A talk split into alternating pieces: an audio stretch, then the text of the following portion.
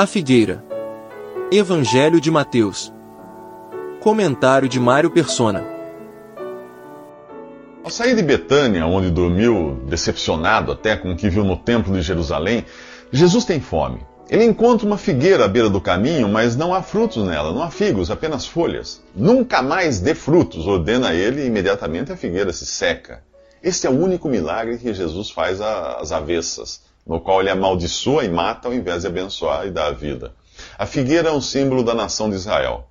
Se juntarmos isso com o que acabamos de ver no, no templo, fica fácil você perceber que Deus abomina o povo que professa o seu nome da boca para fora com um pretexto para alcançar seus próprios objetivos.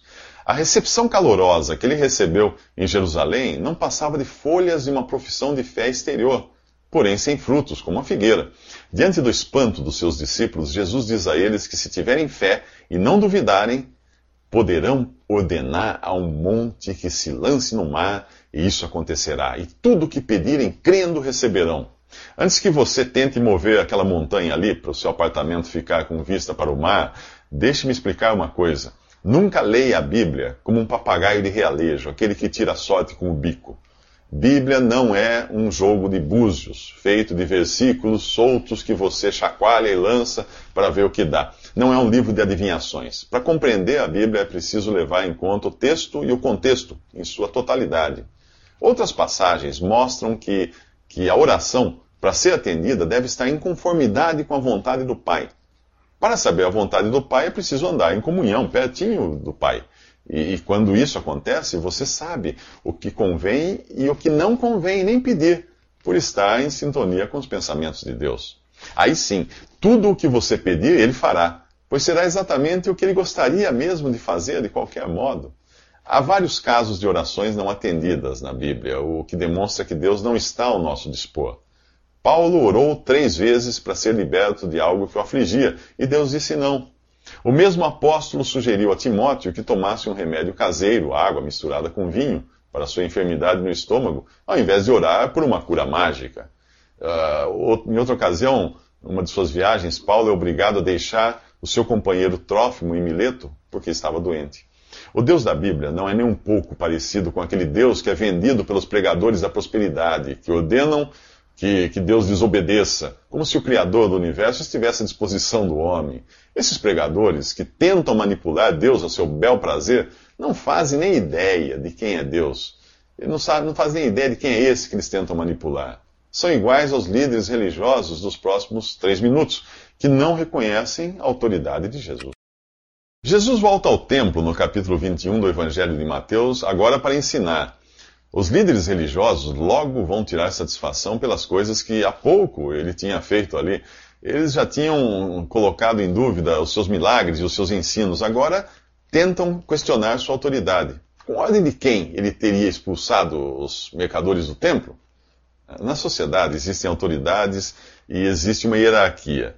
Quando você acha que um tribunal foi injusto ao julgar uma questão, você apela para um tribunal superior. Se chegar ao Supremo Tribunal e nem este lhe parecer justo, não há mais o que fazer. Só lhe resta apelar para Deus, que está acima de todas as autoridades. Mas e quando se trata de julgar a autoridade de Deus? Bem, aí você vai precisar mostrar capacidade para fazer isso, o que é totalmente impossível. Aqueles líderes religiosos têm a petulância de questionar a autoridade de Jesus, o Criador, aquele que é maior até do que o próprio templo do qual ele expulsou os mercadores. Aqui não se trata de uma questão de Jesus provar ou não sua autoridade, mas de provar se eles tinham ou não capacidade de julgar. Por isso ele lhes pergunta se o batismo de João, de João Batista, era do céu ou dos homens. Os líderes religiosos discutem entre si, e porque eles sabem que se responderem que o batismo de João era do céu, Jesus perguntará: por que não creram nele? E se responderem dos homens. Eles temem, os religiosos temem uma rebelião do povo, que considerava João Batista um profeta.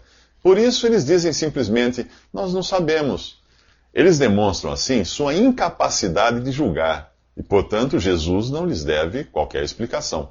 Pior do que os que ignoram as coisas de Deus são os que se consideram alguma coisa, que se acham mestres de ignorantes e guias de cegos mas não passam de soberbos perdidos nas suas jactâncias. Outro dia eu vi numa livraria um livro que se propunha a apontar os erros da Bíblia. Na capa dizia: escrito pelo maior especialista do mundo em Bíblia. Pura bobagem.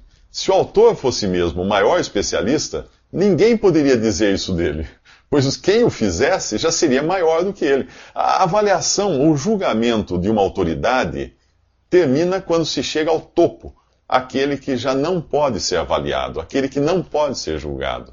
Deus. Para julgar Jesus, é preciso você ser superior a ele. Você é? Então a melhor coisa é se sujeitar, é crer, obedecer o Salvador e Senhor de todas as coisas. Que tal parar de julgar Deus e, e, descansar na certeza de que Ele é justo, é justo e perfeito? São as nossas imperfeições que às vezes nos fazem pensar o contrário, que Deus não seja justo. Nos próximos três minutos, Jesus vai mostrar a inutilidade da mera aparência religiosa.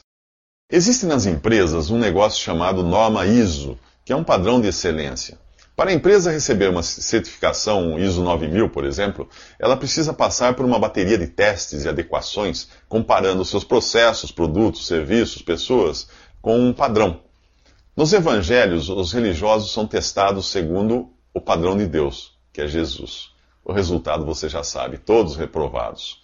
Os religiosos que abordam Jesus no templo querem apenas manter uma aparência de piedade e religiosidade. Quanto mais longe você estiver de Deus, mais irá querer convencer os outros de que está perto. É só alguém lhe falar do Evangelho da Graça e você irá logo desfilando aquele, tudo, todas as suas obras, as coisas que você fez pelos pobres, os cargos que você ocupa numa igreja ou numa religião. Quando o interior do sepulcro está cheio de podridão, só resta embelezar o exterior, pintar o exterior. A, a religião formal é assim. É a reforma exterior do sepulcro. Coisa para inglês ver. Mas Deus, que não é inglês, não cai nessa. O primeiro sinal de que o sepulcro acaba de ser pintado é você falar de si mesmo, das suas boas obras e do seu fervor religioso. Eu li, eu li uma, sobre uma pesquisa que aponta que pessoas com a consciência pesada têm maior propensão a tomar banho. Quando se sentem limpas por fora, elas se sentem melhor por dentro. Mas para Deus, há mais esperança para um pecador assumido do que para um religioso enrustido. E é isso que Jesus diz aos líderes religiosos. Ele conta para eles a parábola dos filhos que receberam a ordem de irem trabalhar no vinhedo de seu pai. O primeiro diz que não vai, mas depois se arrepende e acaba indo. O segundo diz que vai, mas não vai e nunca planejou ir. Ele quer apenas causar uma boa impressão ficar de bem. Uh, qual dos dois fez a vontade do Pai? Jesus pergunta para os religiosos. Os religiosos do templo respondem que foi o primeiro e acabam assim condenando a si mesmos com essa resposta. Exteriormente, eles aprovavam o ministério de João Batista só para serem vistos pelo povo, serem bem vistos pelo povo, mas no fundo não tinham qualquer intenção de se, de se arrepender, de atender o que João dizia: arrependei-vos. No entanto, os coletores de impostos, as prostitutas, os ladrões, os bandidos, que tinham tudo para se opor à pregação de João Batista, eventualmente acabavam se arrependendo dos seus pecados e muitos deles depois eh, se tornariam discípulos de Jesus. Quem é você? O carola religioso, aquele que força o tom da voz quando fala de Deus? que se esconde atrás de caridade, de religião, para se mostrar digno de receber o favor divino, ou você é o pecador assumido, que não se atreve a fingir para Deus? Se for este último, saiba que Deus está pronto para salvá-lo, do jeitinho que você está. Deus está de braços abertos, esperando que você creia que o sangue de Jesus, derramado na cruz, é o único banho que purifica você de todos os seus pecados. Mas se você for o religioso que vive de aparência, se vivesse nos dias de Jesus, teria feito o mesmo, o mesmo que as pessoas da parábola do, dos próximos três minutos fizeram. Jesus termina o capítulo 21 do Evangelho de Mateus com outra parábola dirigida aos religiosos. Você já reparou como a bronca é sempre contra os religiosos? Agora ele fala de um proprietário de terras que planta um vinhedo, constrói benfeitorias e arrenda o lugar para alguns lavradores antes de sair de, viagem. Na época da colheita, ele envia alguns empregados para buscarem a sua parte, mas um é espancado, outro é morto, outro é apedrejado. Outros empregados são enviados em maior número, mas recebem o mesmo tratamento. Então, então o dono do lugar decide enviar seu próprio filho. acreditando que este será respeitado. Mas quando os homens uh, veem o filho, eles dizem entre si: Este é o herdeiro, vamos matá-lo e ficar com a sua herança. Jesus pergunta aos religiosos do templo o que eles acham que o proprietário deve fazer com aqueles homens. A sentença é clara. Deve condenar à morte os lavradores maus e, e arrendar o vinhedo a outros que lhe deem a parte que lhe cabe da produção. Aqueles religiosos acabavam de condenar a si mesmos. Deus preparou um vinhedo, Israel, e o entregou nas mãos dos israelitas, mas aquele povo, liderado por seus religiosos, decidiu fazer as coisas ao seu próprio modo, rejeitando os avisos que Deus lhes enviava por meio de seus profetas, que acabavam sendo perseguidos e mortos. Finalmente, Deus enviou o seu filho. Os religiosos sabiam que ele era o herdeiro, o herdeiro de direito, porém não queriam admitir isso publicamente. Eles preferiam matá-lo, abrir mão do poder que exerciam sobre o povo. Ao rejeitarem a pedra que Deus tinha escolhido para ser a principal na construção do seu reino, eles não só perderiam o vinhedo que lhes tinha sido confiado, mas Jesus, a pedra que os construtores rejeitaram, se tornaria para eles uma pedra de tropeço. Jesus alerta os religiosos que aquele que cair sobre esta pedra será despedaçado, e aquele sobre quem ela cair será reduzido a pó. Repare que Jesus fala da mesma pedra como estando no chão, sobre a qual as pessoas tropeçam e caem, e como descendo do alto, caindo sobre os que a rejeitam. Enquanto Jesus está sendo anunciado nesse mundo, ele é motivo de tropeço para aqueles que não creem nele ou que tentam manipulá-lo. Em breve, ele descerá do céu, ele virá do céu para julgar essas pessoas. Será que você também tropeça em Jesus? Será que a simples menção do nome dele incomoda você?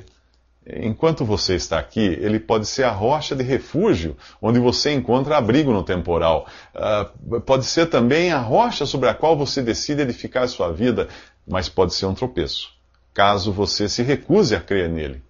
Por que você não para de tropeçar e aceita agora mesmo o amável convite de Deus para a festa dos próximos três minutos?